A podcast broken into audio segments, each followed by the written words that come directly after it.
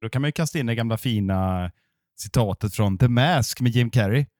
A French poodle! Arisan, the Arabians had put away. And now, my favorite, a Tommy gun! Can Manchester United score? They always score.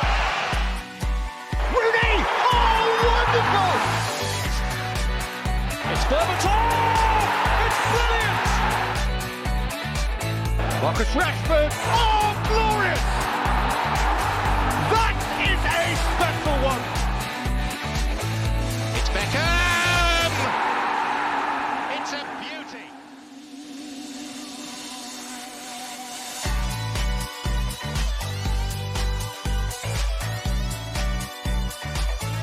Känn er varmt välkomna till ett nytt avsnitt av United-podden. Podcasten som du inte visste att du längtade efter. United-podden görs i ett stolt samarbete med både den officiella supportklubben MUS och United-redaktionen på Svenska fans. Vi är äntligen tillbaka med överladdade batterier, semisköna takes och ett sju jäkla sug efter att prata om allas vårat favoritlag, Manchester United. I säsongens första avsnitt förpassas givetvis Gustav Kulle till bänken och i startuppställningen finns lagets självutnämnde Captain Fantastic, jag Adam Fröberg. Men framför allt den mångsidige benknäckaren Micke Martinsson och den silkeslena primadonnan Marcus Eriksson. Efter det åtta timmar långa introt lämnar jag givetvis först över till vår mest rutinerade pjäs, Micke. Håller du med om utnämningen som mångsidig benknäckare? Ja, det är ruskigt jävla bra epitet. Jag snor den eh, rakt in på CVt. Kommer att eh, skriva in det på alla plattformar så att alla vet vem jag är helt enkelt. Ja, det är otroligt. Vilket jävla intro Adam. Ruskig form på dig. Vad fan ska vi ge dig för smeknamn egentligen? Captain Fantastic, sa jag det? Jag tycker, jag tycker den passar inte dig riktigt, men eh, jag ska klura lite på det. Men Fan, Mackan, den. Han, är ju han är väldigt mycket, men silkeslen har jag aldrig tänkt på. Silkeslen primadonna. Det, jag vet inte om jag har träffat något så rätt i mitt liv som jag klistrar fast epitetet på honom. Du, det, det där tar jag varje dag i veckan alltså. Kan vara det, kan vara det finaste du har sagt till mig. Någonsin. Och, av hård konkurrens då, för jag brukar säga så jävla mycket fina saker till dig. Nej, men jag tänker nu att du börjar den här säsongen eh, i typ motsatt riktning som du slutade den förra. Ni var väldigt hårda mot mig då, där under vårsäsongen och nu, nu känner jag att ni mjuknar upp och eh, ska komma med lite komplimanger och sånt och då blir jag, då blir jag glad. Det blir Jag jag. var ju rädd att du var helt knäckt efter förra säsongen, så jag kände att jag måste nog börja och bygga upp en jävla buffert här nu så att det inte blir likadant den här säsongen. Ja, men det är skönt. Jag har ju, eh, jag, jag har ju sågat United-spelare genom åren för deras svaga psyke och eh, tyvärr så är jag nog på samma nivå där. Viker ner mig rätt lätt och eh, tar åt mig lite för mycket och sånt. Men nu har jag haft sommaren här att bygga upp mig igen, så då eh, är jag tillbaka här stark eh, och taggad. Så det är kul. Silkeslen primadonna var det. Elak mot dig. Definiera det alltså. Shit, du tål ju ingenting Mackan alltså. Fan, lite... Nej, men, Säg att han det har var fel och han alltid så tycker det är elakast han har sagt. Ja, men kla- en klassiker är att jag har sagt någonting i ett avsnitt eh, och sen nästa vecka är inte jag med och då förstoras det jag har sagt gånger tre typ. Som att, ja men Mackan sa ju att Harry Maguire är sämst i hela världen. Eh, när jag inte har sagt ju det. typ varje avsnitt. Ja, det var ett dumt exempel i och för sig, men, eh, ja, men lite så att jag säger något och sen förstoras det och så kan inte jag försvara mig och så går vi bara vidare med det och så är det ingen som säger något utan alla bara nickar med och bara, ja, Mackan är lite dum i huvudet ibland. Ja. Och så är det en sanning. Ja. Ska vi säga det till nytillkomna lyssnare som vi förhoppningsvis har fått in, eller en eller annan i alla fall. Man vet ju aldrig att eh, det är så här att Mackan då och då säger fel. Och eh, Då går vi in här, vi eh, som jobbar på Svenska Akademien, jag och Adam Fröberg, och så går vi in och rättar, eller Gustav med, så kan det till och med läggas in ett hån i att eh, Mackan har sagt fel. Så att spänn fast säkerhetsbältet. Det kommer komma något mer gött från Mackan idag, känner jag på mig. Ja, så är det verkligen alltså. Så är det verkligen. Jag har laddat upp batterierna nu i, vad är det, två månader sedan vi spelade in typ. Jag är så är jävla taggad idag. Jag är så sjukt taggad. Det är helt sanslöst vad taggad jag är. Ge oss en liten, liten recap då. Vad har du gjort de här två månaderna? Jag har ju skymtat på sociala medier att du varit en sån satans globetrotter. Ja, det är, det är en skarv utan dess like där, Mr Fröberg. Men eh, jag har spelat en del golf, eh, hållit med på västkusten. Eh, vädret har ju inte varit med oss tyvärr, vänner. Eh, så det har varit mycket, mycket, jag ska inte säga deppande över det, men det har varit lite besvikelse att golfa i regn och blåst och fan hans moster. Eh, så nu tänkte jag här då att eh, jag och tjejen ska, ska dra iväg till Paris en, en liten weekend och ha förhoppningsvis lite tur med vädret.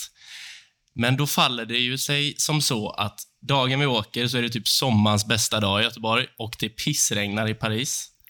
Eh, och då tänker jag, ah, ja men det blir bättre imorgon. Vädergudarna är med mig här i Paris, jag känner det på mig. Men då eh, var det ju regn på fredagen också. Eh, och så var det med det. Eh, och så bara, ja men lördag ska bli fint. Det, det blir grymt alltså, det här blir otroligt. Eh, och då får jag bara massa snaps av mina polare som är på golfturnering i 25 grader och sol och det är ingen vind och det är fan perfekta förutsättningar medan jag gnuggar på promenerandes i Paris i, i lite lätt duggregn och, och lite vind. Eh, så min sommar har bestått av golf, vind, regn och eh, ja, men bara ren uppladdning inför omstarten av podden egentligen. Så så har det varit. Fan vad gött. Fick du med dig någon Mbappé från Paris eller han verkar vara på vift numera? Ja, han stannar väl kvar i Paris. Jag letade efter honom lite, men jag såg honom inte. Eh, tyvärr. Eh, det hade ju varit trevligt att få med honom hem. Eh, men så blev det inte, tyvärr. Nej, nej, så blev det inte. Micke, vad har du sysslat med den här sommaren då? Nej, men eh, förutom att eh, upplevt ungefär samma sak som Mackan, vilket är trist. Eh, Konstigt att alltid ska komma in på vädret, men jag skiter i att rapportera om vädret. Så istället så kan jag konstatera att jag har ägnat so sommaren, stora delar av sommaren att bevaka Gustav Kulles Instagram. Oj. Och, jag, vet inte, jag vet inte, här snackar vi verkligen innehåll. Jag vet inte om ni följer honom sådär, så det nära som jag gör, men jag känner ändå att det finns rätt mycket att ta tag i här. Och, Ge oss Alltså, en recap vem behöver liksom Netflix eller motsvarande plattform eh, när man kan ha följa Days of Our Lives, eh, eller Våra bästa år, eller ska jag säga Våra värsta år, kanske det heter. Eh, som det heter på svenska då, men Gustavs otroligt frekventa postande. Han har ju numera gått förbi den där serien Days of Our Lives med 14 583 avsnitt och det är ungefär lika många stories som han har lagt ut här i sommar. Så han är ruggigt frekvent får man ändå ge honom.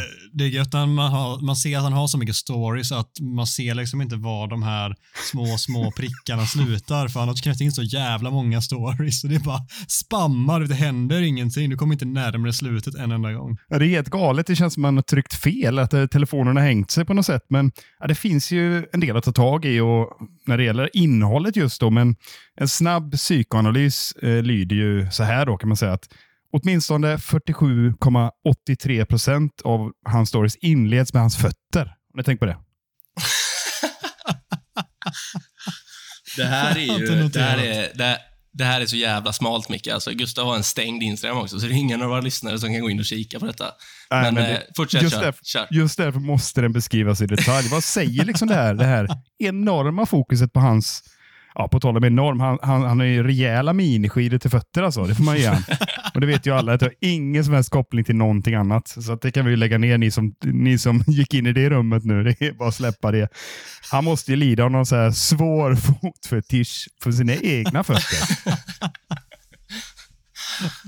Och sen tänkte jag på en annan grej också. Han hatar ju inte taggningar. Så han, han taggar ju alltid alla människor som är med i bilden. Så är han på en arena med så här 43 000 människor så måste han tagga alla dem. Så ser man inte vad det är på bilden för det är bara, bara så här taggningar. Ja, det är rätt stark research att gå runt, springa runt och fråga vad alla heter på Insta innan man postar den. Och sen sist men inte minst så har vi det riktigt goa ändå att eh, alltså er som har följt Gustav och ja, framförallt eh, våra ja, betraktelser av hans vardag här i podden så, så har han en tendens att besöka obskyra sportevenemang. Det hatar han inte. Och det är ju Nej, det hästpolo, rodeo eller vad fan heter det? Rodeo eh, kanske det heter eh, borta i Kanada. Alltså det är bara sådana här tveksamma, liksom, eh, etiska liksom, dilemman man måste liksom gå in i. Så här, hmm, kan jag sätta mitt varumärke på det här att de kastar runt en tjur eller svingar golfklubbor på hästar och så forsränning och Excel-VM. Han är på alla möjliga konstiga grejer. XL-VM. Stark jävla publiksport. Excel-VM. Gustav sitter där med halv tältresning och bara skakar i fingrarna. Bara, det är fel! Du, du glömde en spalta. Så det fattar jag att jag, jag, det är hela min semester att gå åt det här att liksom bara försöka förstå vad det är som sker på Gustav Kulles Instagram. Men eh, utöver det så finns det inte jättemycket att rapportera om, utan jag är så det lagom löjligt galet supertaggad för det som komma skall. Jag vill eh, bara flika in en eh, kväll som jag gissar var din bästa på hela hela sommaren, eh, som har varit hittills i alla fall. När vi tre tog en och annan öl och eh, ni två slog in ett jävla skönt bett mellan varandra. Men jag tänker inte att vi ska avslöja exakt vad det var, utan det får ni kika på Twitter där vi nålar fast det högst upp på vårt poddkonto United-podden så får ni se där. Det var x antal enheter in och ni skakade tass på det, så det kan bli en jävla skön följetong den här eh, poddsäsongen. Ruskigt skönt. Eh, in och kika det. Men Adam, vad har du sysslat med egentligen då? Det undrar vi alla. Ja, jag vet att ni har väntat på det. Jag har varit iväg på uh, ungefär 2000 spelningar slash konserter och uh, haft en jävla skön sommar, vädret till trots. Så jag är väldigt, väldigt nöjd och sen så det blev inte så lång semester i år, men det blev en tre och en halv starka veckor som uh, Eh, avslutades med en liten tripp till Köpenhamn. Jag hade inte råd att åka till Paris av Mackan, men eh, Köpenhamn blev det i alla fall och det var eh, kul bara det. Och sen har jag dragit igång jobbet igen och nu har det varit en jävla rivstart där med en eh, sju jävla massa fotboll i Allsvenskan och Superettan, så eh, jag är eh, fan med på min topp just nu. Ja, fan vad man älskar Köpenhamn. jag måste bara slå fast det. Det är ju ja, en av Europas absolut underbaraste städer. Alltså fantastiskt. Det var, ja, jag tror andra gången i livet, i alla fall andra gången i eh, vuxen ålder som jag var i Köpenhamn och det är fan är en jävla superstad. Alltså rekommenderar att åka dit ni som inte har varit där. Det är kalasgött, förutom kanske då att den danska kronan är så stark så att allting är fan pissdyrt. Men uh, gött som fan att hänga där. Hygge!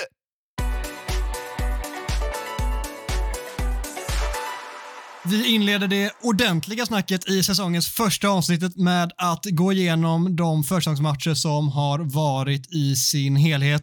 Och här tänkte jag oförskämt nog lämna över till dig Micke så får du leda det här segmentet och så flikar vi in med våra schyssta takes därefter.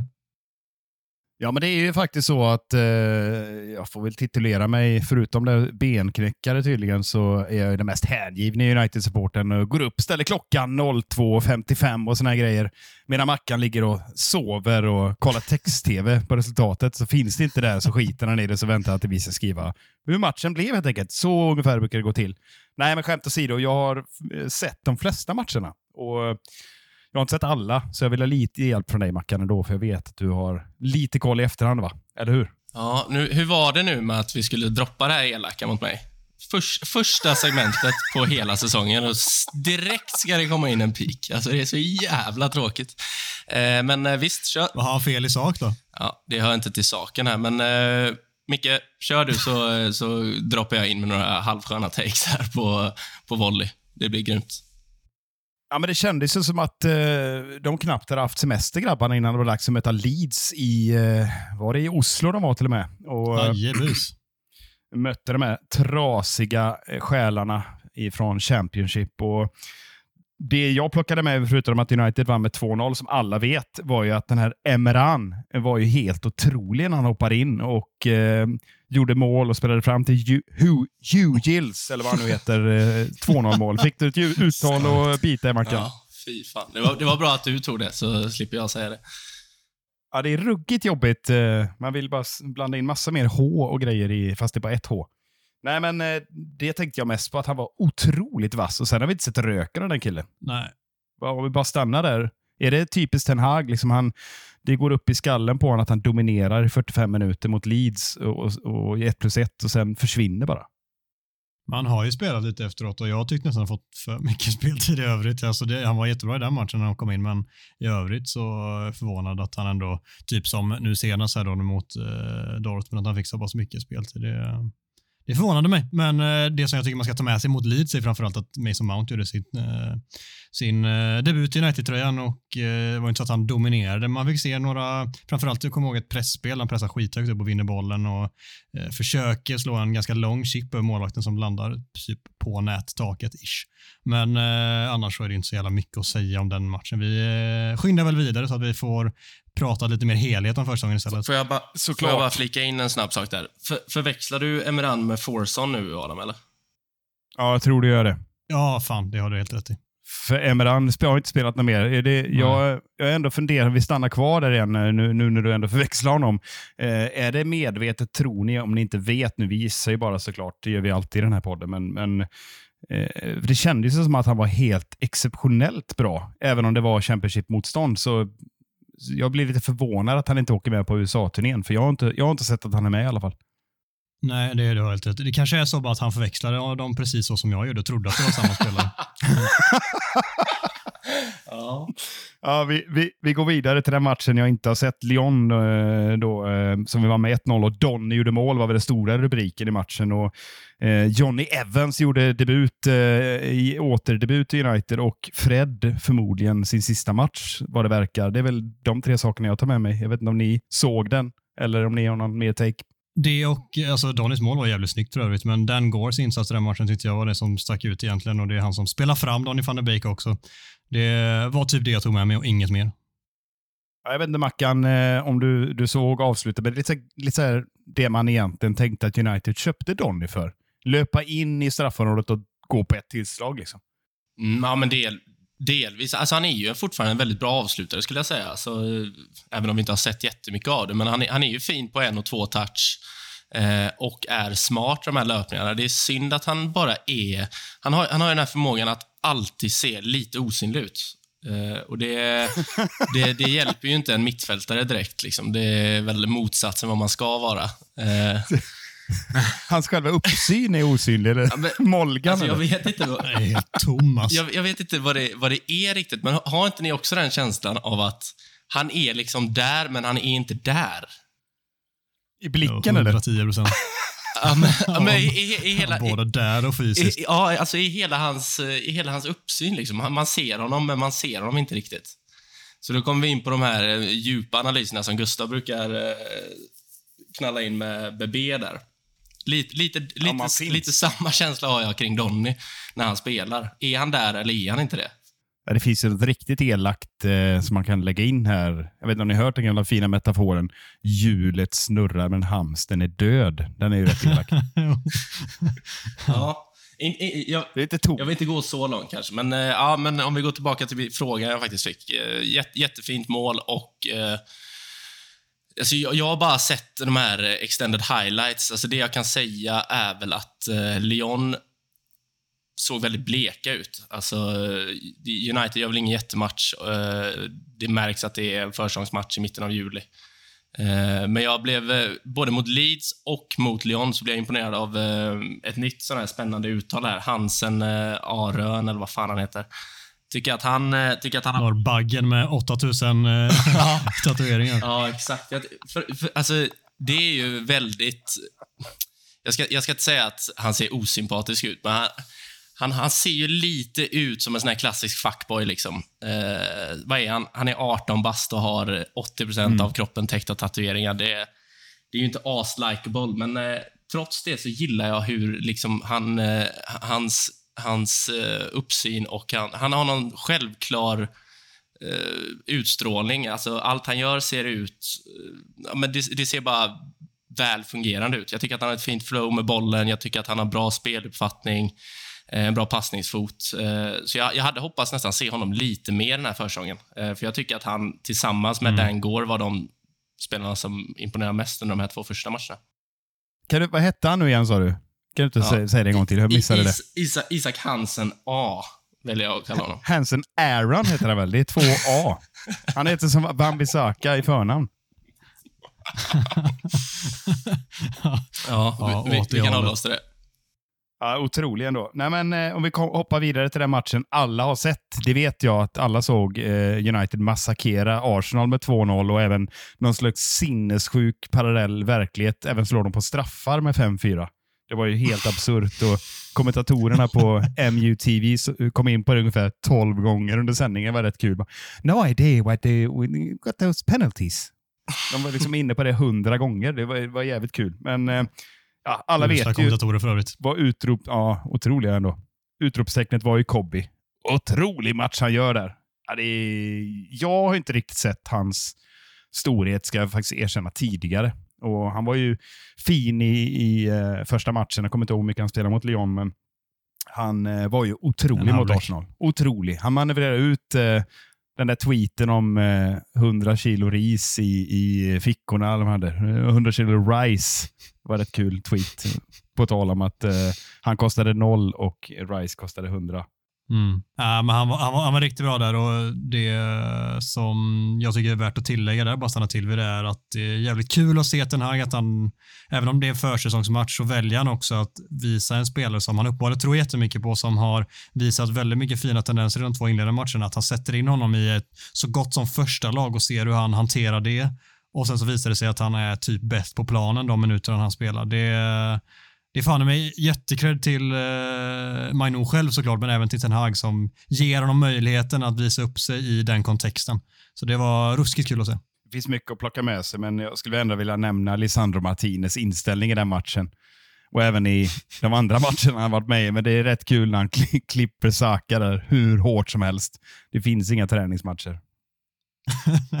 Nej, och sen så ska verkligen Jadon Sancho lyftas upp också tycker jag. Det, det är där han börjar visa att han någonstans eh, är på väg åt rätt håll. Jag vet att Micken är ännu mer reserverad här än vad kanske jag och Mackan är, men han har ju sett riktigt bra ut på försäsongen tycker jag och det är från Arsenal-matchen framförallt som han riktigt tar fart och eh, tar det där avstampet som gör att jag tycker att han har varit en av de absolut bästa försäsongen nu när vi ska börja summera, summera turnén här. Och det han gör där när han speedar ifrån spelarna på ett sätt som han inte har visat upp tidigare och sen bara dunkar upp den i nättaket i en halvlurig vinkel ändå där man tänker att det är nog mer värt att söka passningen. Så att han visar upp det självförtroendet och den kvaliteten där, det kändes jävligt skönt att se. Han lyssnade på Glenn Strömberg där. Alltid sagt det, dra högt på första bara så är det mål direkt.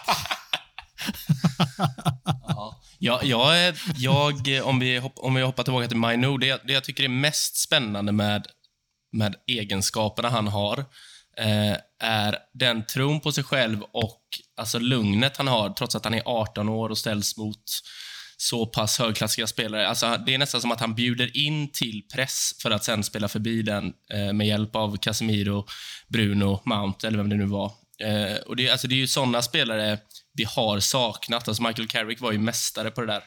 Eh, och att göra det så tidigt in i karriären, jag, jag tycker det lovar jävligt, ja, jävligt gott och det är väldigt synd att han eh, ådrar sig den här skadan som håller borta honom eh, i några månader nu, för jag tycker att han, eh, han har Alltså han får det att se så självklart ut. Eh, och en spelartyp vi har saknat under eh, väldigt lång tid.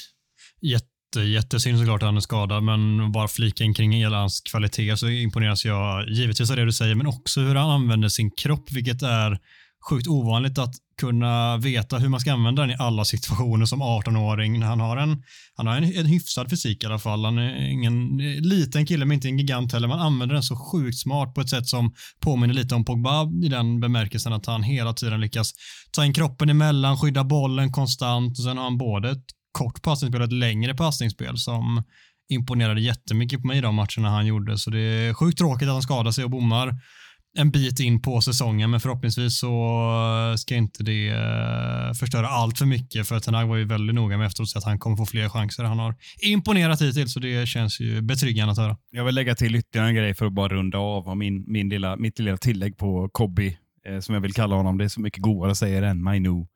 Men eh, kan det vara så att eh, det är klart att som han är en råtalang och han har de här egenskaperna ni pratar om, men det handlar också om att våga använda dem. För jag noterar ju det rätt ofta. Du, du har en spelare som är dominant i ungdomslagen, som kanske är helt outstanding. Men när man kommer upp i A-laget, då vågar man inte spela som man alltid har gjort. Utan då anpassar man sig och, och kanske får mycket instruktioner och går ifrån där man är. Det känns som att han bara spelar som han alltid har gjort. Och fast han gör det lite, lite bättre såklart och anpassar sig till sin omgivning. Michael Carrick, som du säger, var ju mästare på att han blev ju bättre och bättre ju tuffare motstånd det var, ju tuffare matcher det var. Så en sån spelare som alltid var som bäst när det behövdes. Det känns bara väldigt kort nu, när man har sett honom, men att det är en sån spelare som bara, som bara anpassar sig och, och är bara bättre och bättre. Det lovar gott. Li, li, lite samma som vi var inne på förra säsongen med Garnacho, att liksom oavsett hur bra man är på ungdomsnivå säger inte det jättemycket eh, om hur man är på seniornivå, men de, de, spelar liksom samma typ av spel oavsett om de möter eh, Rochdale U18 eller om de möter eh, Leicester borta. Eh, och det är, det är jävligt uppfriskande och förmodligen mycket, mycket svårare än vad man bara tror. Liksom. Eh, så det, det, det är kul att se när unga spelare verkligen bara går upp och kör. Eh, och Samtidigt så besitter han en kvalitet som, som vi saknar och behöver. Så det är, ja, det är väldigt kul att se honom. Mm, vi får se när eh, det offentliggörs hur mycket en del av säsongen är. Ja, uppgifter har ju varit fram till jul och sådär, men vi får väl se om det verkligen är så illa. Det senaste budet var väl två månader, men jag hoppas att det är eh, så lite som möjligt. Då hoppar vi till Wrexham. Den matchen finns inte jättemycket att säga. Det sjuka är, jag ska faktiskt säga en sinnessjuk grej som hände både inför Wrexham och Real Madrid. Jag går och lägger mig på kvällen och Wrexham-matchen började 04.30. När tror ni jag vaknade av mig själv? 04.29? Ja. Och Real-matchen är 02.30. När tror ni jag vaknade av mig själv? 02.29. Ja, 02.32 faktiskt, men då, då hade de eh, slarvat lite, skjutit några raketer innan amerikanerna. Så att, eh, jag vaknade på matchstart. Det är helt jävla ja. absurt. Men Brexham hade jag inte tänkt se. Men, Kul ah, för dig, Mikael. Ja, fan, nu vaknade jag och såg den och bara noterade att, att Bishop eh, gjorde en rugbytackling på stackars, stackars Paul Mullin, som för övrigt har gjort 79 mål på 92 matcher i Brexham. Det är ändå otroligt jävla fast. Hyfsat. De såg ut som rugbyspelare allihopa, förutom han tjommen i mål. Foster såg lite trasig ut tycker jag, men ah, det finns inte jättemycket att hämta från, förutom den tacklingen att Johnny Evans såg ruskigt gammal ut när han löpte hem parallellt där innan smällen. såg ruskigt gammal ut. Och eh, det var bara ungdomar. Och det här uttalet, Shoretire, som man ska säga, eller Shore Tire som eh, amerikanerna säger. Han var ju eh, jävligt fin i den matchen tycker jag och varit lite fyndig i det, det lilla jag har sett av honom under träningsmatcherna. Men han är lite för vek än så länge för att kunna vara och nosa på någonting, men ändå kul att se honom.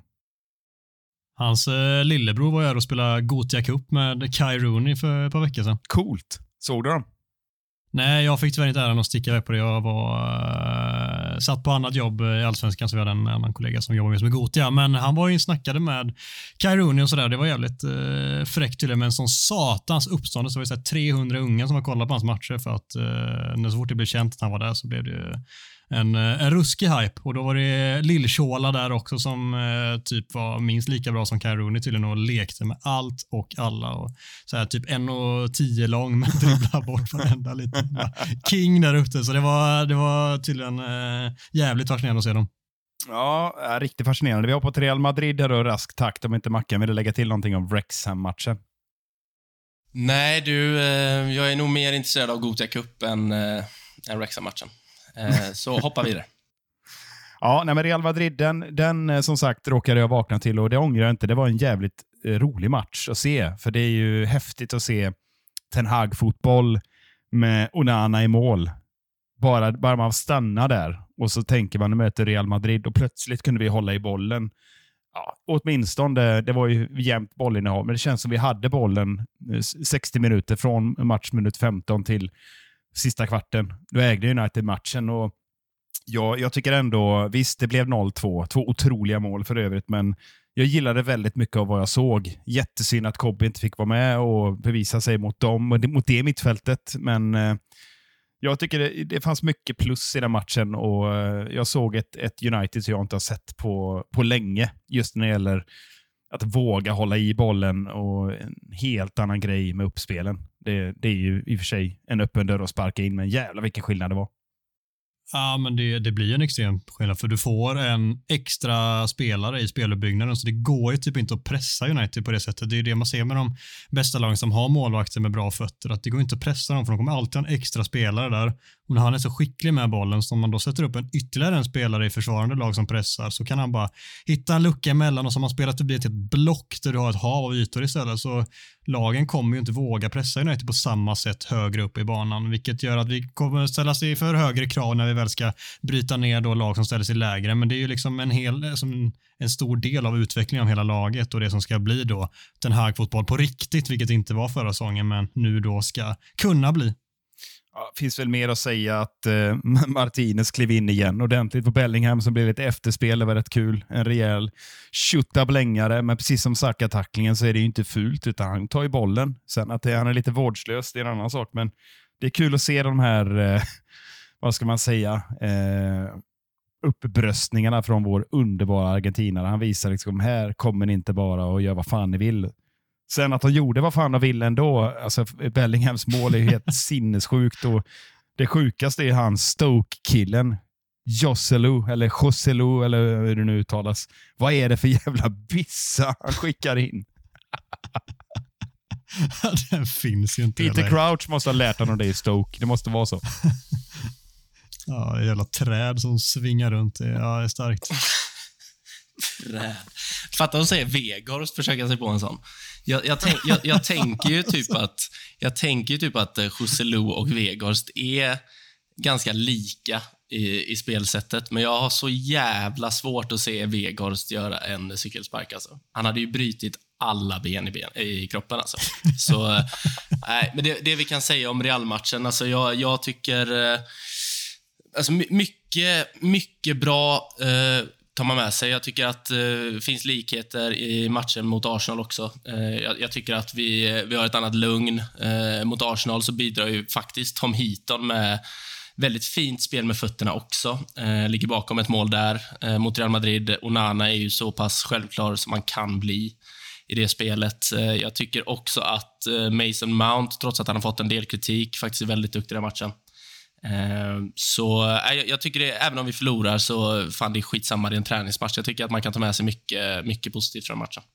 Ja, håller med. Och sista matchen ut då, eh, den i natt. Jag vaknade inte 03.00. Jag har faktiskt inte sett den här matchen, så att ni får hjälpa mig här grabbar. Vi kan ju konstatera att vi förlorade mot Dortmund och att United ställde upp med B-laget och spelade med det i 60 minuter, give or take. Eh, och att Dalot satte ett fint skott och Antoni för en gångs skull inte sköt 15 meter över, utan eh, satte ett Barcelona-skott i bortre. Det är väl egentligen det jag har mm. sett från highlights, men vad, vad har vi egentligen att bjuda på här från, från matchen i, i natt? Vi, vi, kan väl säga att eh, Dortmund gör en ganska svag match eh, totalt sett. United eh, är väl egentligen ganska bra, framförallt första halvlek, förutom att eh, vi bjuder på två mål i första halvlek och eh, ett mål i andra halvlek. Eh, jag tycker, jag tycker Dortmund gör ganska lite bra. De utnyttjar Uniteds misstag på ett bra sätt. Eh, och att eh, Uniteds eh, inom parentes reserver faktiskt imponerar. Eh, tycker, eh, tycker både Maguire och eh, faktiskt McTominay gör stabila insatser. Eh, och det trodde jag inte. Eh, så även om det, alltså, jag, jag, ser att folk gör alltså, fattar mycket slutsatser kring eh, en försäsongsturné. Jag har sett att Casemiro har fått mycket skit, Maguire lika så. Eh, det, det, är klart att det är positivt om en spelare imponerar på en försäsong, men jag tycker fortfarande inte det säger jättemycket. Eh, lika mycket åt, om det är åt andra hållet. Att de gör det svagt, så tycker inte jag det säger jättemycket. Eh, så överlag en ganska bra insats. Eh, slarv, slarvigt försvarsspel som, eh, som gör att vi förlorar. Mm. Och så ett ganska B-betonat lag också, vill säga, i större delar av matchen. Det är ju fram till typ 60 som det inte är särskilt många tilltänkta startspelare som, som spelar och ändå spelar United relativt bra i alla fall. Vi har ändå sträcka mig till periodvis och uh, Dalot imponerar, Sancho imponerar igen tycker jag och uh, även uh, Pelistri tyckte jag såg uh, skön ut i stora stunder av uh, matchen.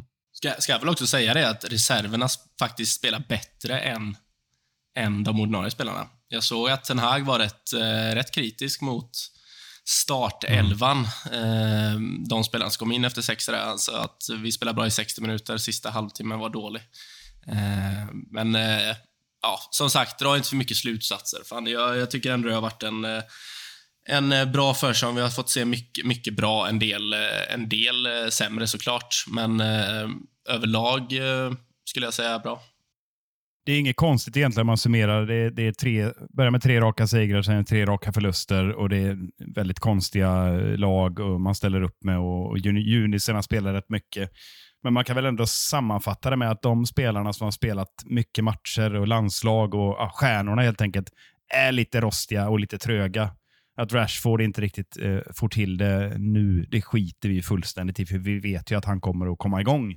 Och Casemiro lika så. Eh, det är väl, och Bruno spelar som vanligt hur mycket som helst, fast han ser rostig ut också. Så jag, jag håller med dig där Mackan. Det mm. finns ingen anledning att sitta här och dra massa växlar på de här matcherna. Nej, vad, om vi ska summera lite då. Vem har imponerat på dig mest eh, i de här matcherna hittills, Micke? Om du måste välja en spelare. Oj, ja, men det är ju Kobi tycker jag ändå. Tillsammans eh, med Sancho måste jag ändå säga. För Sancho har sett jävligt pigg ut och, och faktiskt fått ta sig an en ny roll som falsk nia, även om den innebär att han kan gå ut i sina korridorer och sina fickor som han vill vara. Så det är inte de två och kanske lite då eh, Garnacho som jag ändå vill lyfta upp, som jag ändå har sett att wow, här finns det att plocka med eh, framöver. I övrigt så vet jag inte om... Eh, det är klart jag är imponerad av Onana, men eh, det är vi alla. Mackan då? Någon särskild du vill peka på? Micke nämnde fyra när jag bad honom nämna en. ja, nej, men då, eh, jag, jag väljer ändå eh, eh, Mainu. Jag tycker att han, eh, ja, att han har varit så pass självklar, så, eh, så han, är mitt, eh, han är mitt val. Sen håller jag med om Sancho. Jag tycker framförallt att Sancho ser mycket rappare ut än vad han Han ser snabb ut nu. Liksom. Nämnde mm. två. Nu ska du lyckas nämna en då, Adam. Kom igen, Adam. Ja, jag, jag säger Mainu så har vi alla valt, eh, valt honom. Jag vill säga samtidigt att vi ska inte dra för stora slutsatser, men jag tycker ändå att det är värt att nämna. Vi pratade en del vad Onana har bidragit med. Mount tycker jag inte vi har sett än så länge vad han kommer bidra med. Även om vi vet ungefär vad han kommer bidra med så tycker jag inte att han riktigt har klickat in i detta än och han kanske behöver en lite längre akklimatiseringsperiod än, en Onana som kan den här spel och en målvakt är inte riktigt lika stora förändringar för som en central innermittfältare. Det, det förstår vi också, men jag hade ändå eh, trott att vi skulle få se lite bättre spel av honom hittills, men det är inte så att jag är eh, dö-orolig för det heller. Ja, jag, jag tycker det finns intentioner, men jag tycker att alltså, det blir nästan bra. Om ni är med vad jag menar. Alltså man, man ser vad han vill åstadkomma men det går inte hela vägen fram hittills. Han har gjort några riktigt bra, bra eh, grejer som har lett till farliga chanser eller eh, bollvinst högt upp. Eh, men jag, jag, hade ändå förväntat mig att han skulle vara lite mer delaktig i spelet, till exempel. Jag har en liten take på det och det, det, är inte konstigt alls om man jämför med hans roll i Chelsea, som jag upplevde ofta spelar en tia, eller ofta spelar han i alla fall eh, den centrala punkten på mitten som styrde tempot i, i Chelseas anfallsspel väldigt mycket. Han var väldigt central i deras anfallsspel i alla fall. Det kan man ju konstatera. Och Nu kommer han in, in i ett lag och startar bredvid Casemiro och Bruno. Då blir han lite passiv. För Casemiro är van vid att gå fram och ta bollen, även driva fram bollen. Bruno vet vi har varit navet i United egentligen sedan han kom det är inte jättekonstigt att han känner sig fram lite grann och blir lite defensiv, tycker jag. Lite passiv också. Men några löpningar har vi sett. Eh, det som vi pratade om Donny innan och det är det, eh, en av Mounts förtjänster också, att han kan underordna sig andra och ta de här löpningarna, andra vågslöpningarna istället, även första vågslöpningar. Och det kommer han nog få finna sig i att göra. De andra delarna, att han ska ta bollen, driva den 20 meter och slå en perfekt pass till Rashford, det är inte jag orolig för heller. Men så jag känner också att det är nästan bra, men det är inte konstigt att han inte 100% klaffar än så länge.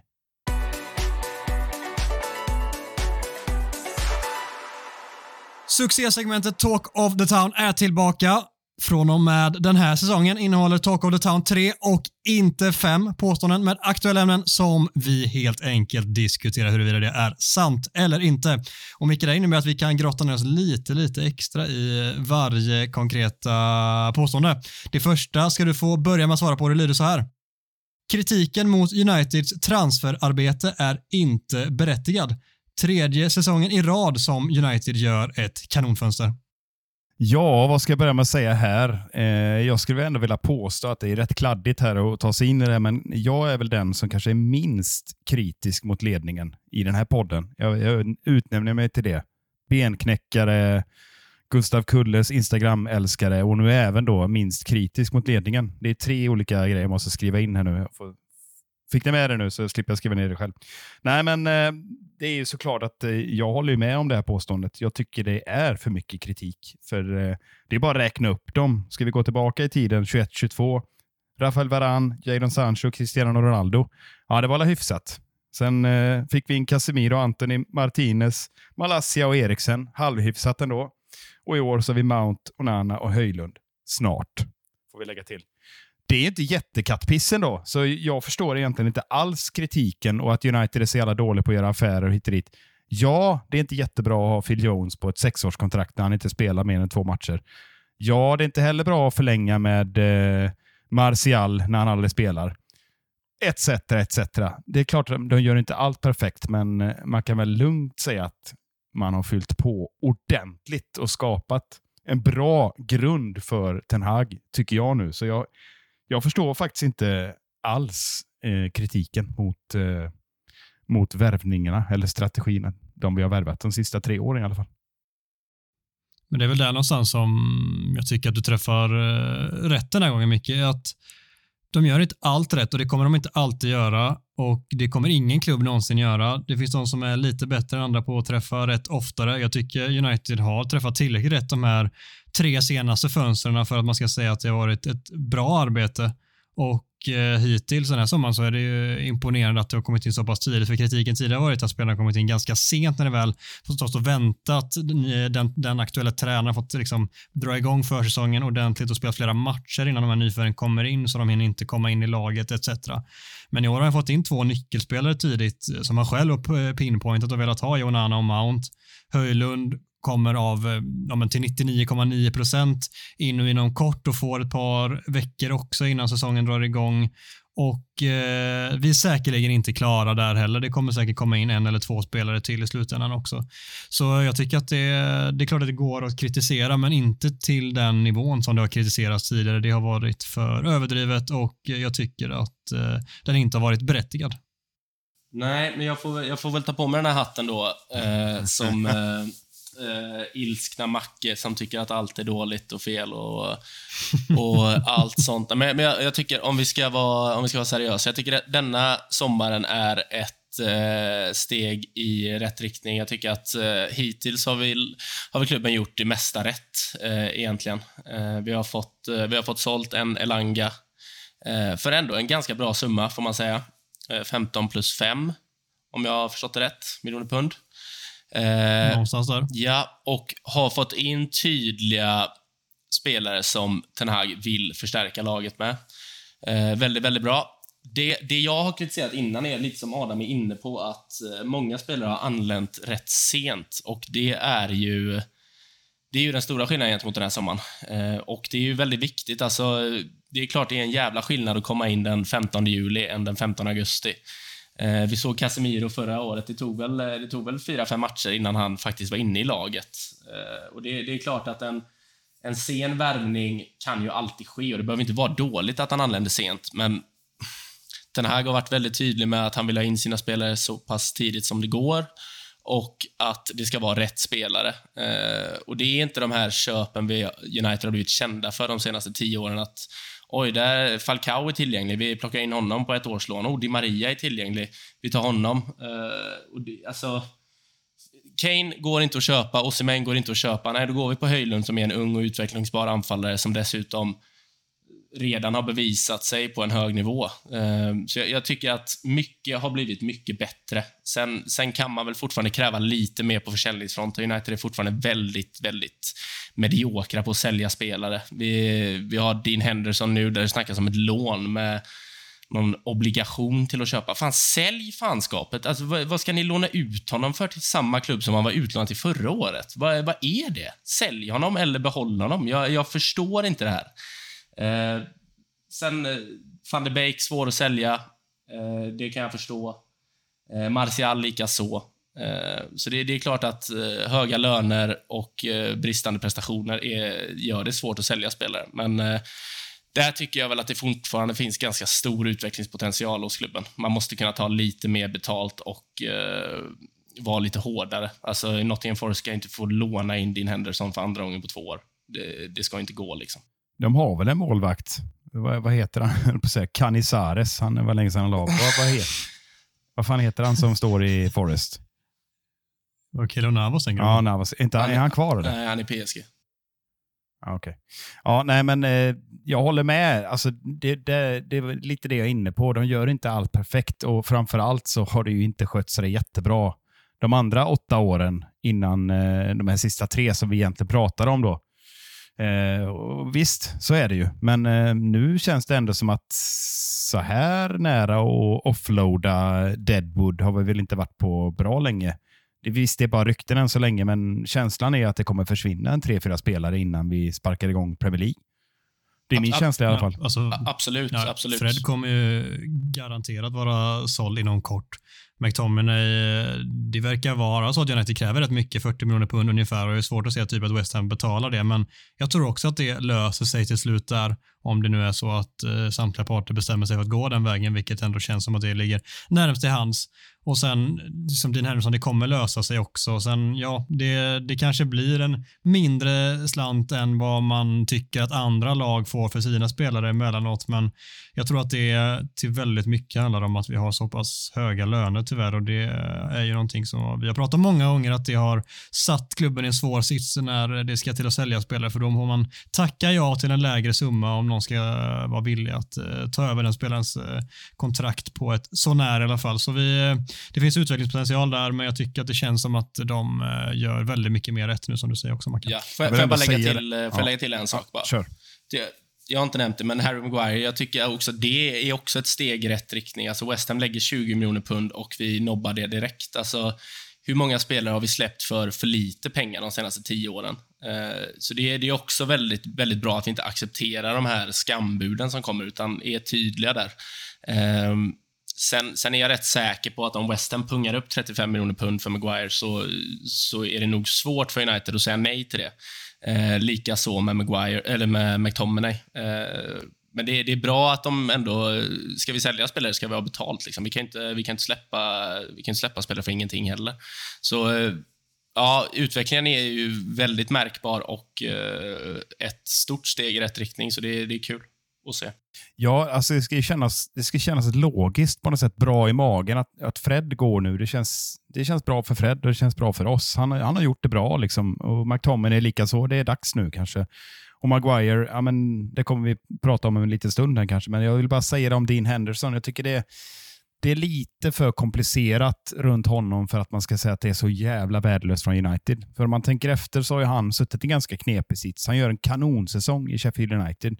Kommer tillbaka, ska ta upp kampen mot de Gea. Och de Gea har inte varit asusel varje säsong, även om, även om man vill ville säga det hela tiden. Han har gjort det fantastiskt bra. Så Henderson har haft det tufft och ändå känner United att man inte vill bara kasta iväg den killen. Men samtidigt går man till honom. Han vill inte sitta vara andra fiol. Han vill ju spela i Premier League.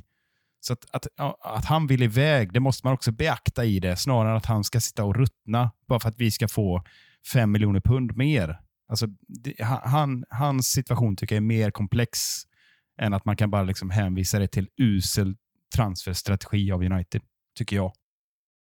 Mm. Ja, och det vet ju köpande slash lånande klubb om också, att det är den situationen där en spelare vill komma till dem och då har de ju såklart ett bättre förhandlingsläge där eh, de också vet att United är det allra bäst för att bli av med spelaren, så då sitter de och håller i stålarna, vilket är såklart eh, jätterimligt gjort. Vad, vad säger vi i slutändan då? Är kritiken mot Uniteds transferarbete eh, berättigad eller ej, Micke?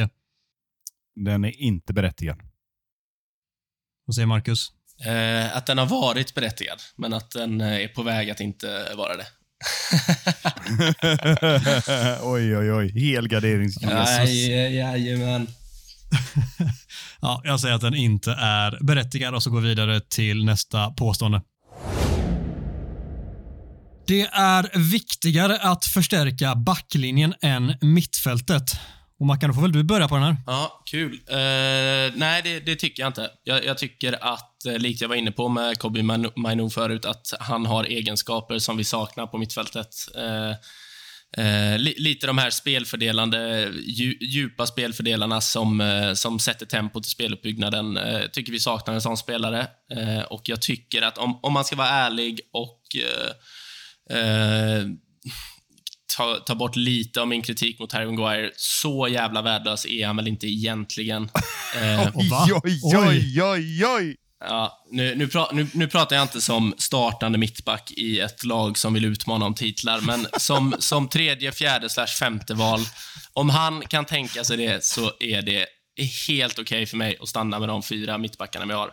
Eh, plus Luke Shaw. Så då, jag, tyck, jag tycker att mittfältet är eh, en större prioritet än eh, försvaret. Och Då ska det också läggas till att eh, Uniteds tydliga första val enligt eh, trovärdiga uppgifter var Kim Min-Jae från, eh, från Napoli. Och eh, Man fick inte honom. Eh, gå vidare då och så, eh, och så hoppa inte på ett eh, andra, eller tredje eller fjärde val, för det tror jag inte blir bra i slutändan heller. Eh, så prioritera mittfältet, skulle jag säga. Ja, jag håller inte med här, men innan vi går in på min åsikt så vill jag ändå... eh, Vi har ju lite kopplingar här nu. Vi hörde lite pudel, va? Och så Ja. har Mackan precis varit i Frankrike här, så då kan man ju kasta in det gamla fina citatet från The Mask med Jim Carrey. A French poodle! Harry's hand that Arabians had put away, and now my favorite, a Tommy gun! Okej, okej, men det, det, vi, vi kan säga så här. Det, det, är, en, det är en halv pudel jag, jag har sett där. Alltså jag, jag tycker ju fortfarande att Harry Maguires två senaste säsonger är väldigt, väldigt, väldigt, väldigt usla. Eh, och jag tycker att... Eh, jag, jag Sämst någonsin. ja, ja, men om, om vi ska vara helt seriösa. Han har ju varit en...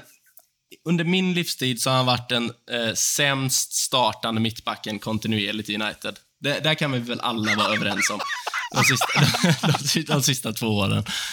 Eh, men han... Jag tycker att Rojo var sämre till exempel, men, ja, det får ju stå för Ja, jo, men Rojo har aldrig varit så här dig. kontinuerligt... Han var kontinuerligt startande ett halvår. Ja, okej. ja.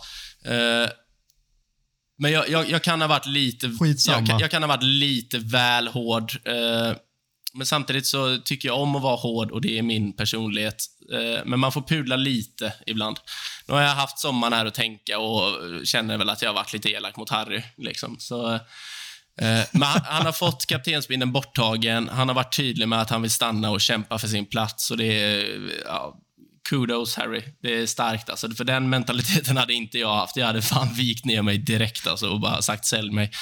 Eh, men alltså fortfarande, jag, alltså får man sålt Harry, får, får man 35 miljoner pund för Harry, då, då, då tycker jag att det är en självklar försäljning. Får man inte det, nej, behåll honom då. Och eh, då får han väl vara tredje, fjärde val. Eh, men säljer vi honom så måste vi ju samtidigt ersätta. Eh, men om vi inte gör det så skulle jag säga att mittfält, mittfältet är en eh, större prioritet än försvaret. Ja, nu, du har gjort väldigt tydligt vad du tycker. Och, eh, lite överraskande med Maguire-vurmen då, men jag och Adam, vi gnuggar händerna. Vi har ändå försvarat. Maguire-vurmen, är det den eh, största, största överdriften i poddens historia? Ska du ha. Vurmen, jag, jag säger att han inte suger liksom, så mycket Det- som jag har sagt innan, men han är fortfarande ganska dålig. Det är, det Dina är mått mätt så är det en ruskig vurm alltså. Ruskig vurm är det. Ja, ja, Det är finaste du sagt en människa någonsin. Men, eh, ja, men så jag ser det då, alltså ser man, jag ser ju snarare ett problem med att Maguire blir kvar. Jag tror inte det blir bra. Hur mycket han står och säger att han ska kämpa och ditten och datten. Han ser för övrigt jävligt fitt ut. Han har tränat hårt i sommar. För han vill, han, vill eh, uppenbarligen eh, stångas ordentligt här, men jag tror inte det blir bra på sikt. Jag tror att det är bra att acceptera ett ganska lågt bud, inte 20 miljoner, men säg 35 eller vad det nu är, 30 plus add-ons som det ska vara i varenda jävla affär nu för tiden. Men släng in lite extra add-ons på honom då, så blir vi av med honom, för jag tror att det kan vara eh, jobbigt för, eh, för truppen att han har blivit av med kaptensbindeln. Det påverkar ändå en hel del, eh, tror jag, bakom kulisserna. Men som du är inne på Mackan, jag har inget namn att kasta in här. Benjamin Pavard från eh, Bayern München har ryktats. Det är en högerback som kan spela mittback, som eh, blir klokare med åren säkerligen. Men vi har redan en massa ytterbackar på högersidan. Shaw kan spela mittback, absolut, men då är vi för svaga på vänstersidan, tycker jag. Så det är ett litet problem vi har att hantera här. Och får vi en skada på Varan, han var ju för övrigt inte med här i natt, vad jag kunde läsa mig till. Och Då blir man ju direkt orolig att han har någon ny glasspricka i sina vader som man måste hantera. Försiktighetsåtgärd sa de, så det ska inte vara några konstigheter. Samma med Garnacho som inte heller var med. Nej, men jag gillar ändå inte den här situationen att vi har bara fyra mittbackar. För vi har väl ingen annan som kommer upp bakom och överraskar, vad jag kan se. Eh, och då, då känns det lite tunt med att vi får en skada och så ska vi spela på flera fronter och så löser man inte den situationen. Så att jag tycker det är urgent att slänga in en förstärkning i försvaret. Sen om det är en ung spelare som ska in, stå på tillväxt, eh, må det vara hänt. Det, inte, det går inte bara att ta in en eh, startspelare från Champions League-klubb bara sådär, för då kostar det ju huggorm. Men jag tror man måste göra någonting åt det här. Eh, om, om inte nu i sommar, så kanske till eh, vinterfönstret i alla fall. För mig är det inte mängden spelare som gör att jag gärna hade velat se förstärkning i, i backlinjen, utan det är snarare att det är väldigt, väldigt tydligt var United kommer pressas och var bristen finns i Uniteds spel bakifrån den här säsongen och det är den högra delen av backlinjen. När Martinez spelar och Shaw spelar utanför så kommer de lösa de allra, allra flesta situationerna. Men eh, med eh, Varan som har sina uppsidor som kommer gynna United jättemycket när vi står högre upp och han kan försvara bakom backlinjen. Det kommer vara, det kommer vara jätte, jätteviktigt för United även i luftspelet, men i spelet med boll så är han mycket mer begränsad än Lisandro Martinez och det är där som alla lag kommer sätta pressen på United. De kommer stänga Uniteds hela vänstersida och så är det höger mittback plus den som spelar högerback då om det är Wan-Bissaka eller eh, Dalot. Dalot är lite bättre i den delen av spelet än Wan-Bissaka, men fortfarande inte eh, perfekt på något sätt. Och Det är där jag gärna hade sett att vi fick in en mittback som är lite mer åt lite andra Martinez hållet. Jag tror inte det går att ha en som är likadan exakt, men en spelare som har fötter som närmar sig det i alla fall för att inte bli lika blottade när vi spelar som vi nu ska göra framöver med Ten Hag. Men jag tror inte att det kommer ske i sommar. Jag tycker inte det hade varit rätt heller att prioritera det, för för min del är det fortfarande mittfältet som måste prioriteras i det här skedet av lagbygget, för jag tror att spelet mittfältet med bättre fötter är jätteväsentligt att få in. Att det är just också därför som Fred och McTominay kommer flyttas vidare på nu. Det är därför Kobe Bino har fått chansen där på försäsongen och det är därför Donny van der Beek kommer släppas och att det då ska in en, kanske till och med två mittfältare, beror väl lite på, men åtminstone en i alla fall. Och där eh, är det ju Amrabat som det ryktas allra främst om. Och jag tror att det är absolut viktigast att hitta dels någon som kan täcka upp för Casemiro när han inte kan starta alla matcher och dels få in ännu bättre fötter på det mittfältet som kan hantera den typen av spel. Så jag väljer ändå att landa i det, men jag tycker att båda delarna är viktiga att förstärka, men jag tror inte att det blir lätt att lösa det här fönstret och då blir det prio mittfält får, får jag bara säga en sak innan vi går vidare här? Alltså, eh, min Maguire-vurm till trots. Alltså jag,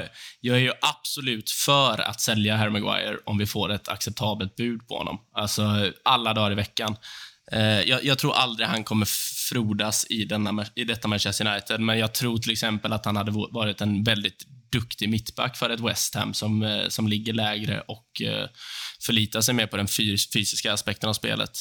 Eh, men det är ju det här med, med, med mittbackar överlag. Alltså då ska man hitta rätt profil och så ska det bli så är det inte så långt kvar på transferfönstret. Det, det känns som att det kan bli struligt också. Så det är, det är, det är klurigt där. Jag, jag såg att det, det ryktades också om Axel Disasi och han är på väg till Chelsea. Det ska ha varit andra valet. Eh, väldigt glad att han gick till Chelsea, för han är väl om möjligt eh, långsammare än Maguire, eh, sjukt nog. Eh, jag tror det finns alltså... Det fanns någon statistik på att han var det faktiskt. Ja, eh, så det, alltså, det är skitsvårt där, men eh, jag är på Adams sida. Jag tycker att, eh, jag tycker att som du är inne på, det, det, är väldigt viktigt för det här laget att få in en mer bollskicklig och eh, tempostyrande mittfältare än det vi besitter idag. Vi får se om vi får någon rabatt på Amrabat. Alltså. Ja, det, är, det är tråkigt, det, men jag, jag är inte jätteimponerad av honom. faktiskt. Jag är, inte super, jag är inte superimponerad av honom faktiskt. Så ser lite stabbig ut tycker jag. Jag vet inte fan om det är helt rätt att ta in honom. Jag... Ah. Inte heller säker på det, men eh, bättre fötter på mittfältet är eh, oavsett prio för mig. Då har vi veckans Town Hall kvar och eh, det var något vi introducerade i slutet av förra säsongen. Det är helt enkelt den Talk of the Town som vi har plockat ut som ni kära lyssnare ska få vara med och kommentera och tycka till om på eh, Twitter efteråt, så den här kommer ni jättegärna få komma in och tycka vad ni vill om. Våra åsikter ska vi ta tag i nu. Påståendet lyder så här. Med Onana blir United markant bättre offensivt, men laget kommer att släppa in fler mål än i fjol. Micke, känner du dig het här eller? Ooh, na na na, I love you baby. Jag måste fortsätta sjunga här. Alltså den låten är magisk. Eh, det kommer bli en århundradets chant när vi slänger in Alexia med Ooh la la la heter det egentligen, men självklart ska ju låten skrivas om till vår kameranska underbara målvakt. Alltså jag älskar honom direkt. Alltså Martinez får ju konkurrens här. Jävlar vad god han är. På alla sätt alltså. Jag såg en intervju med honom inför Champions League-matchen på frågan om han var rädd för Haaland. Det svaret eh, kommer liksom ristas in i sten och föras upp på någon jävla obelix utanför eh, Old Trafford. Det är jag helt säker på. Vilken jävla king han är. Säger, han inte, säger inte han typ “A man is not afraid of a man” eller något dylikt? Ja, I'm only afraid of God. Och då skulle Zlatan kommit in från sidan så. I am God, absolut. alltså, fan. För övrigt en jävla skön shout uh, slängde där med den gamla dängan. Jag ska vara ruskigt sen på en boll, men jag är i alla fall på rätt boll och tycker att uh, Rihannas uh, Onana, What's My Name är en jävla bra shout också. Ja, Mackan, har du något på den fronten då?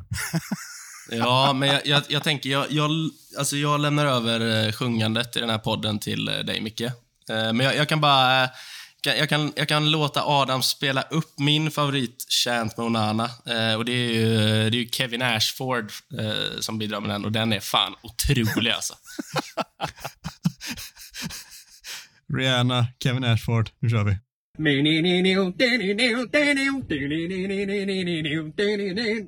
Oh na na na. Oh na na na na. In never United, the Reds are excited.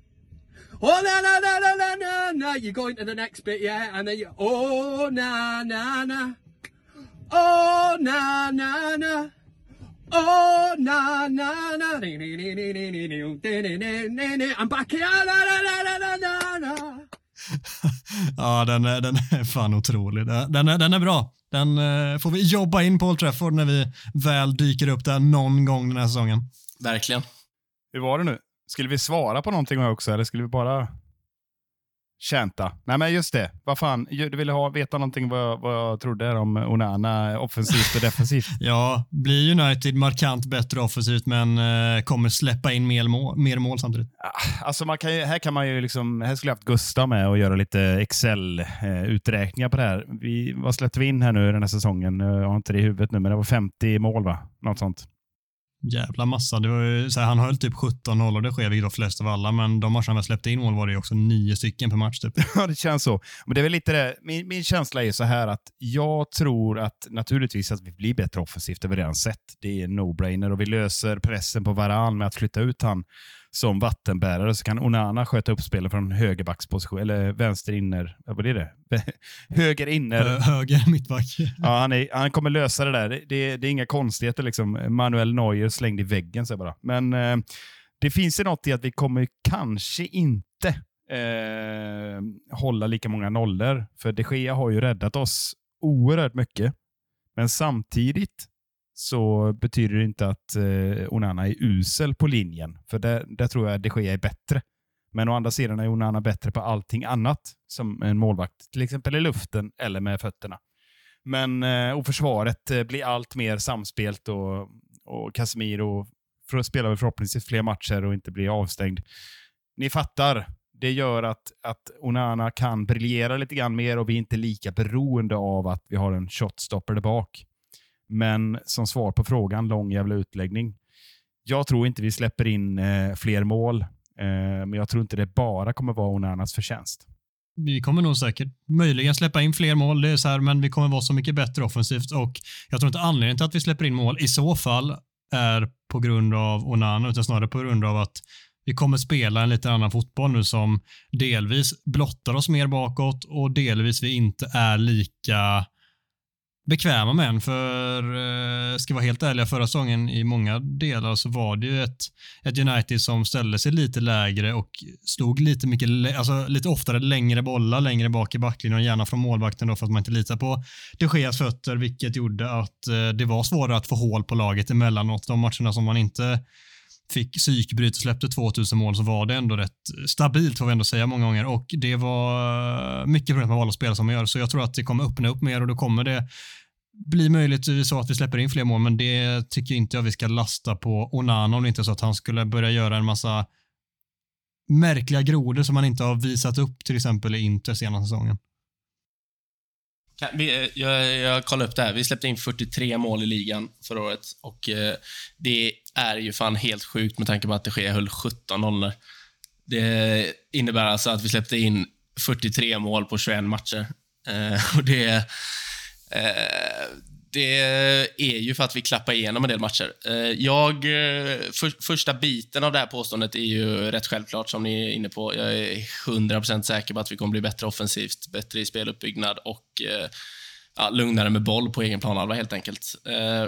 Sen, det, det är många så här, när man, när man scrollar runt lite på Twitter och läser åsikter från tyckare hit och dit, att bara för att Onana är bra med fötterna så pass bra med fötterna så är det typ som att folk underskattar hur han faktiskt är som shotstopper också. Eh, alltså han är ju en väldigt, väldigt bra målvakt överlag och så är han fantastisk med fötterna.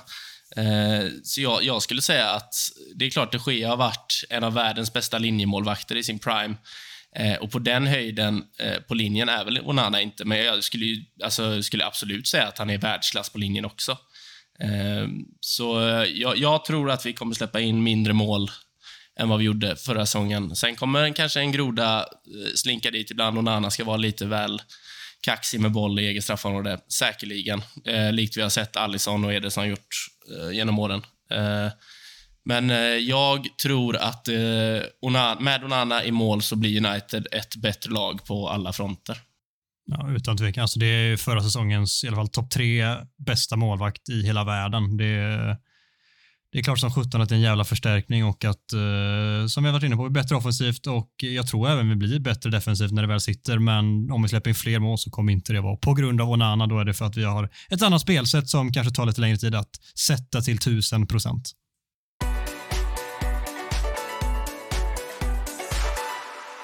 Där har vi gjort klart veckans Talk of the Town, men vi ska avsluta med lite silly också. Vi nämnde Amrabat, men vi har också en anfallare som eh, ska vara så gott som färdig, som jag tycker är värd att stanna till vid lite grann. Rasmus Höjlund, Marcus, vad, vad har du på honom och vad känner du kring det nyförvärvet som vi kanske till och med har presenterat när den här podden släpps? Vi spelar in nu måndag kväll, podden släpps onsdag, så det kanske redan är så att det är presenterat, men vi, vi räknar helt enkelt in honom. Ja, alltså väldigt spännande är väl min, eh, min första tanke. Eh, jag vet att Micke hoppades länge på Evan Ferguson i våras och det här är väl ändå en liknande värvning skulle jag säga. Eh, en, en, ehm, en väldigt ung anfallare som, som är en, en klassisk anfallare. Och dessutom är han vänsterfotad och jag älskar fan vänsterfotade anfallare.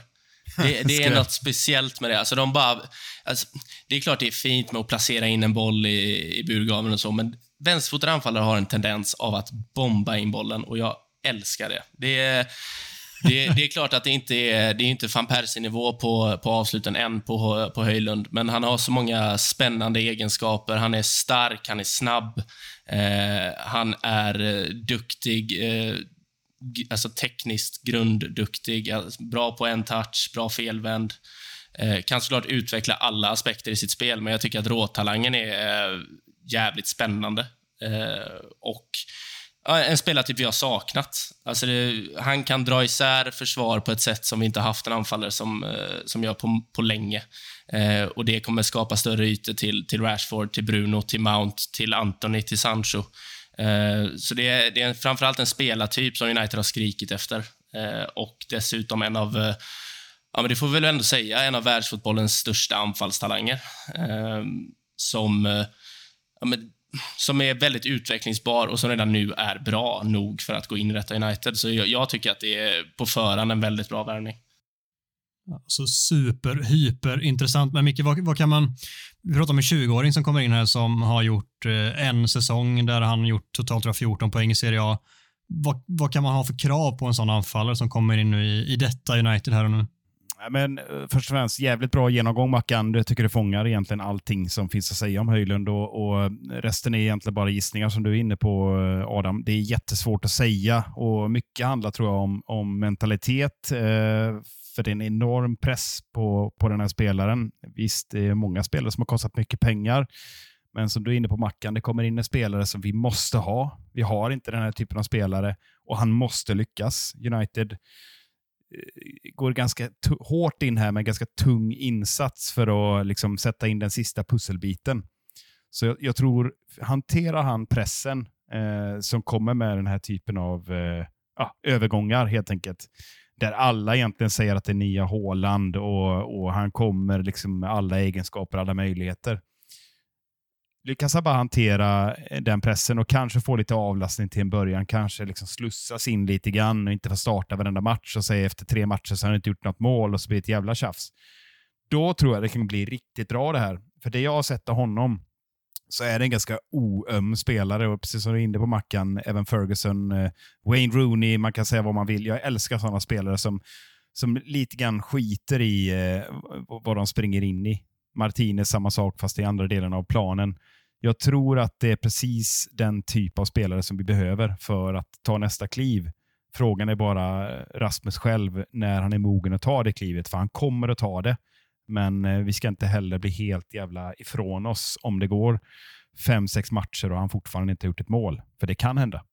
Men eh, på sikt så tror jag det här kommer bli riktigt bra. Sen hur många mål han gör, det får vi nog avvakta, komma fram till i något avsnitt längre fram. Här, va? Det är lite för tidigt än att gissa när han inte ens är klar. mm. Nej, men jag, ehm, jag tycker att det känns jätterimligt och jättespännande och sjukt logiskt att göra den här värvningen nu. Dels på grund av en annan aspekt som vi inte har lyft upp än, vilket är det faktumet att United har inte den här sommaren möjligheten att dunka upp en jävla monstersumma på en Harry Kane. De har inte de resurserna på grund av framförallt FFP, där det finns vissa begränsningar för United den här sommaren och då har United inte kunnat gå stentungt på alla positioner. Då, jag tycker det är svårt att, så här, vi, ska, vi kan ändå inte ha ett krav på att United ska vinna något Premier League-guld den här säsongen. United ska bli betydligt bättre och närma sig toppen utan tvekan. Men då är det jätterimligt att hitta the next big, big thing där framme. En spelare som kostar klubben betydligt mycket pengar, jag ska komma in på det strax, men en spelare som gör det och som är då utvecklingsbar, som kan få kanske en säsong på sig att komma in i Premier League ordentligt. Förhoppningsvis så bidrar han mycket redan nu, men jag tycker inte man kan ha krav på att han ska skjuta United till någon jäkla titel liksom i det, på det här fallet som vissa påstår. Liksom så här, ja, om United köper en spelare för så mycket, då ska han ju in och leverera direkt. Nej, de betalar inte för det han är just nu, de betalar för vad han kan bli och det är en jävligt viktig faktor. Och för att återkomma till det då med pengarna där uppgifterna går lite isär var man tittar eh, hur mycket han har kostat. Men om man utgår då från att, eh, vilket många rapporterar, att han i slutändan kan kosta 68 miljoner pund och så jämför man det med då en lön på 75 000 pund i månaden eller i veckan och så jämför man det då med Kane då, som skulle kosta ish 100 miljoner pund med då en rapporterad lön från trovärdiga uppgifter på närmare 600 000 pund i veckan. Alltså om man slår ut det vad det hade kostat United att plocka in Kane i det här skedet, då snackar vi alltså 55 miljoner pund per år att köpa in Kane och för att ta in då Höjlund så kostar det 15,2. Så det är inte, liksom inte bara att betala de här då 28 miljoner pund extra i övergångssumma för att få in en Kane som vissa skriker efter. Det är bara att sälja Fred så kan vi köpa Kane sen. Det är ju inte så det funkar. Det är en jätte mycket större investering och be, alltså, vad ska man säga, det sätter klubben ekonomiskt i en helt, ett helt annat dagar, en helt annan sits att göra den investeringen nu som United helt enkelt inte har möjlighet att göra med eh, tanke på FFP och väldigt mycket annat med osäkerhet kring ägare etc. etc. Så jag har full förståelse för att man gör som man gör och jag tycker det är så extremt spännande att få in den här spelaren av alla anledningar som ni har nämnt tidigare. Så vill jag bara flika in den här lilla, lilla detaljen också kring priset. Det, det är bra att du säger det, för alltså, det är väl här brittisk sportjournalistik är som absolut sämst. Alltså, det är, alltså, det är klart, brittisk sportjournalistik har mycket bra, men alltså så fort det rör United. Nu kanske jag är lite färgad här, men då ska det målas upp en jävla Excel-ark kring vad spelaren tjänar varje gång de gör mål eller varje gång han äter frukost eller vad, eh, vilka add-ons det är. Eh, Eh, och jag, jag, jag, jag, tror att du refererar till Jamie Jackson på The Guardian som skrev “Betala 28 miljoner pund till så får ni Harry Kane”. Alltså det, det är så... Uh, hur kan du jobba på The Guardian? Det är det första. Du är absolut helt hjärndöd. Alltså det är det dummaste jag. Alltså, det är bland det dummaste jag har läst av en, av en seriös journalist. Uh, sen också, alltså... Harry Kane, om vi ska fantastisk fotbollsspelare och jag förstår att Bayern München går all in på honom, men alltså det hade ju varit det hade varit så jävla dumt av United att punga upp 100 miljoner pund för en 30-årig anfallare med ett år kvar på kontraktet. Alltså det finns ju absolut inget marknadsvärde i det. Han är en fantastisk fotbollsspelare. Han, kommer göra, han skulle göra Manchester United till ett bättre lag. Eh, men 100 miljoner pund för en spelare med ett år kvar på kontraktet eh, med den lönen, alltså det, det, det går inte ihop på något jävla vänster. Så då, eh, de, dessutom tror jag att eh, att Höjlund kommer bli väldigt bra för detta United. Och eh, jag... Det, det, var länge sedan United gjorde en värvning på det här sättet på anfallspositionen. Jag vet inte hur länge sedan det var vi värvade en ung anfallare. Alltså det... Jag tror Anthony Martial... Eh, Lukaku var senaste som var ja. liksom så under, ja. vad, fan gammal var Lukaku? Nu 24 eller? 24. Under, Ja, första, just det, ja, det är den senaste var under 25 som vi köpte. Annars har det varit en jävla massa typ Falcaos och dylikt. Ja, och sen, sen, kan vi väl bara ignorera de här som ska jämföra Höjlund med Håland, för Håland är ett jävla monster. Och jag har sett att redan eh, Sky och eh, ESPN och gubbarna ska in och jämföra Höjlund och Håland och det är det, det är ingen idé att göra det. det är, vad, vad är det för något? Liksom? Håland, är, Håland är ett unikum. Det är, det är ingen idé. Det är, det är orättvist. Lång, det är lång skandinav med, som har vänsterfot. Liksom det, det är den trötta jämförelsen, men, men det får man ändå acceptera att media vill, vill göra såna här saker. Liksom det, det, det är de inte dåliga på. Eh, sen om vi tycker det är bra eller inte, det är en annan sak. Men ja, jävligt bra att du tar upp det, för, för eh, jag tror många, inklusive mig själv, ska säga, sitter inte alltid och räknar på det här hela tiden, för man blir lite fartblind i dessa tider på alla jävla transfersummor och hit och dit. Men men just i det här läget när vi har diskuterat den tidigare punkten med huruvida United har gjort det bra och så vidare. Vi har gjort mängder med usla affärer och som har satt klubben i, i, ehm, i, i liksom konstiga situationer. Inte ekonomiskt, för det verkar finnas rätt mycket deg eh, trots reglerna, utan snarare att man hamnar i de här lägena som du är inne på Mackan, att vi ska bli av med vissa och liksom, vi har ettårslösningar eh, som är helt värdelösa fast de har kostat närmare miljarden. Den här spelaren är inte värvad för en säsong. Harry Kane, jag har varit emot den värvningen hela tiden. Jag vet att han eh, hade gjort 30 mål i en säsong, men sen då så går han sönder och så sitter han där med sin jävla lön och så är alla gnälliga och så är det enormt massmedialt tryck på eh, Englands lagkapten. Liksom det, jag tycker det är helt rätt att avstå det. Och vi får väl se om det blir rätt med Höjlund om två år, eller när vi nu kan utvärdera honom. Men som du säger Adam, det går inte att utvärdera honom efter sex matcher som en del kommer att göra. Så funkar det ju tyvärr. Så är det verkligen. Det vi verkar vara helt eniga om att det är extremt spännande att få in äh, Höjlund, inte Håland, Höjlund. Kapar Håland då också. Det är, det är oväntat. Ja, ni hörde det här först. Håland är klar för rätt sida av Manchester.